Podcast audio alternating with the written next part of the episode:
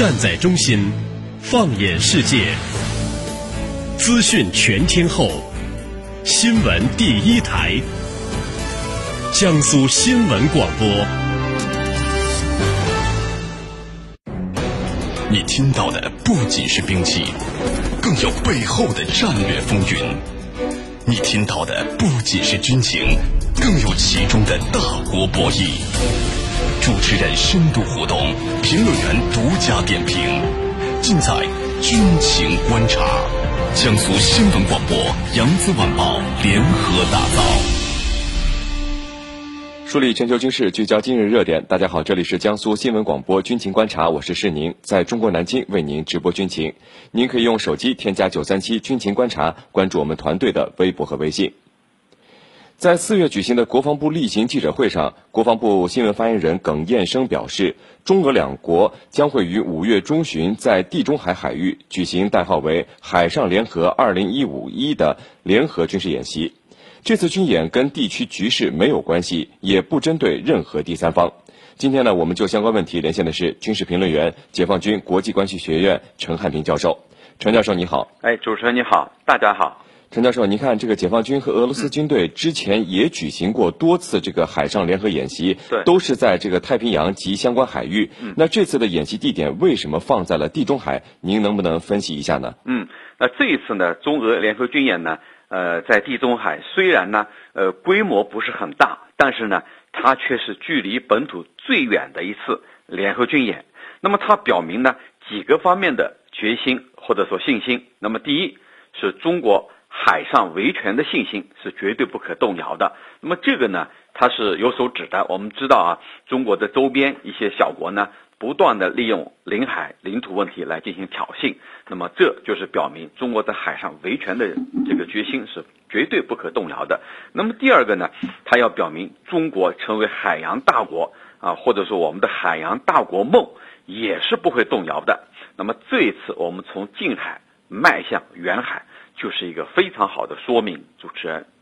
嗯，呃，陈教授，那我们注意到这次参加中俄海上联合演习的中方舰艇是刚刚结束亚丁湾护航的第十九批护航编队啊。嗯，为什么我们没有从国内派其他的舰艇前来参加演习？呃，因为我们觉得这样能够得到锻炼的舰艇和海军官兵不是可以更多一些？您是怎么看的呢？嗯，那么这一次呢，呃，共有九艘水面舰艇呢参加这个中俄联合军演，包括咱们的这个零一号、潍坊号、微山湖号等等。那么这一次呢，呃，我们主要要从这个军演的性质、它的科目、它的内容来说起，因为这一次演习的内容呢，就是主题，它是维护远海航行安全的这样一个主题。那么它的主要呃细小的内容包括呢，就是具体的细节上的内容，它包括海上补给、海上防御，还有呢就是。呃，归根到底呢，就是一种护航行动。我们注意到，既然它的主要的目的在于护航行动，那这恰恰是目前正在提供护航任务的我们的这些舰只的一个主要的任务，也就是说第十九期这个护航舰队的它的主要任务。既然如此的话，那么这些舰队呢，这些舰只呢，它既有实践经验，又有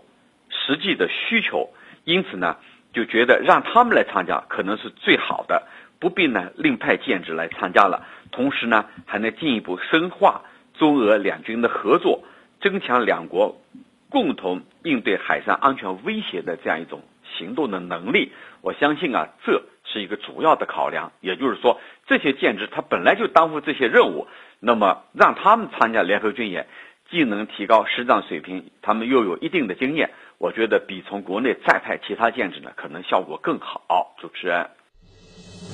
纵观天下军情，解析兵道玄机，深入军情一线，强化国防意识，军情观察。江苏新闻广播、扬子晚报联合打造。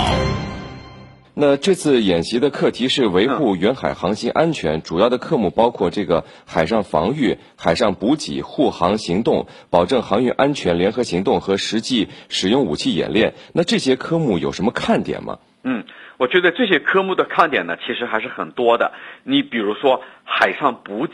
那么海上补给如何补给？它的方式和方法，呃，如何在这个呃困难的时候，在这个这个呃关键的海域进行补给，这些呢，它都是看点。再比如说，呃，它里头有一个内容叫实际使用武器演练，那么如何进行敌我的识别，如何呢，在面临紧急情况下使用武器装备，这些呢都是一个呃暂时的一个考验。其实呢，如何使用武器装备是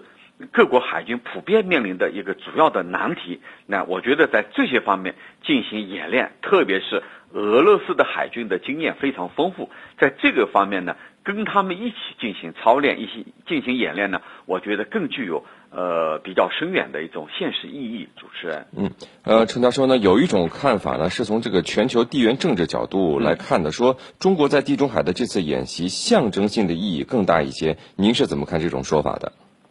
啊，我我是这样来看的。我觉得，呃，我可以说，呃，基本上是同意这样的看法。那么理由呢，有以下几条。那么第一，就是这一次军演它的规模呢不大，包括我们动用的军力和建制啊，它呃不是很多。那么毕竟呢，这是中俄在地中海军演的第一次，那么它的规模呢不是很大，呃，象征意义呢大于实际意义。第二呢，它是在一个十分特殊的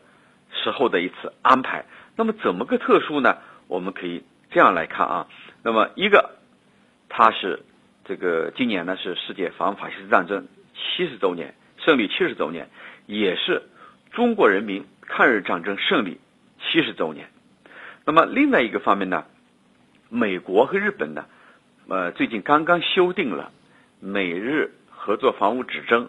那么公然挑战二战后的国际秩序。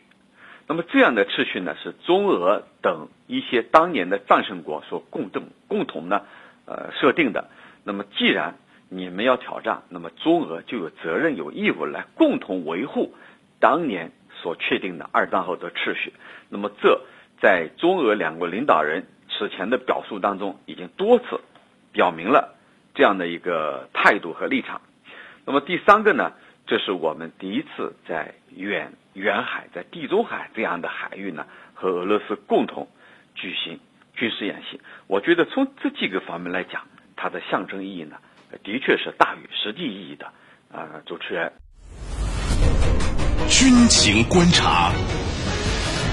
呃，陈教授，那这次中俄海上军演，其实我们看啊，其对于俄罗斯来说，是不是意义更大一些？因为叙利亚内战爆发以后，这俄海军不得不从它这个地中海唯一的保障基地，呃，塔尔图斯港撤离了。那最近呢，它是和塞浦路斯签订了这个港口使用协议，而且我们观察到，如果俄罗斯它能够使用塞浦路斯的空军基地的话，将可以有效的对抗驻扎在地中海的这个美国第六舰队的舰载机。那您您能不能给我们的军迷朋友们分析一下，就是俄罗斯进入地中海的相关情况呢？嗯，好的。那么，呃，这一次联合军演呢，正如你所言，的确呢，对俄罗斯来说，它的意义呢更大啊，尤其是在军事的层面。为什么这么说呢？呃，因为呢，塞浦路斯的一个军港还有一个空军基地啊，目前是空军基地，它已经同意呢租给俄罗斯来使用。因为呢，这个我们通常讲，没有永恒的朋友，只有永恒的利益。因为塞浦路斯呢，目前遭遇这个经济上的困难。那么他需要钱，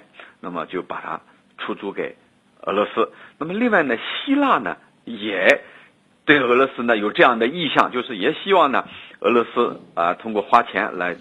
征用或者是临时租用他的一些海军空军基地。如果希腊跟塞浦路斯都让俄罗斯的军力介入的话，让他有俄罗斯的军事存在的话，那么再加上这一次的地中海的军演，我觉得他就对呃，美军的地中海第六舰队呢，设在地中海的第六舰队呢，形成一种压制啊，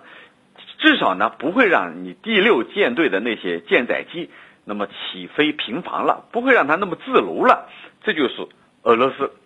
所取得的一种呃突破也好，一种实际的这个在地中海的军事存在也好。这不管怎么说，那么这对俄罗斯它的实际军事意义呢，要远远大于它的这个象征意义，我觉得，因为等于说它在这个地方切开了一个缺口，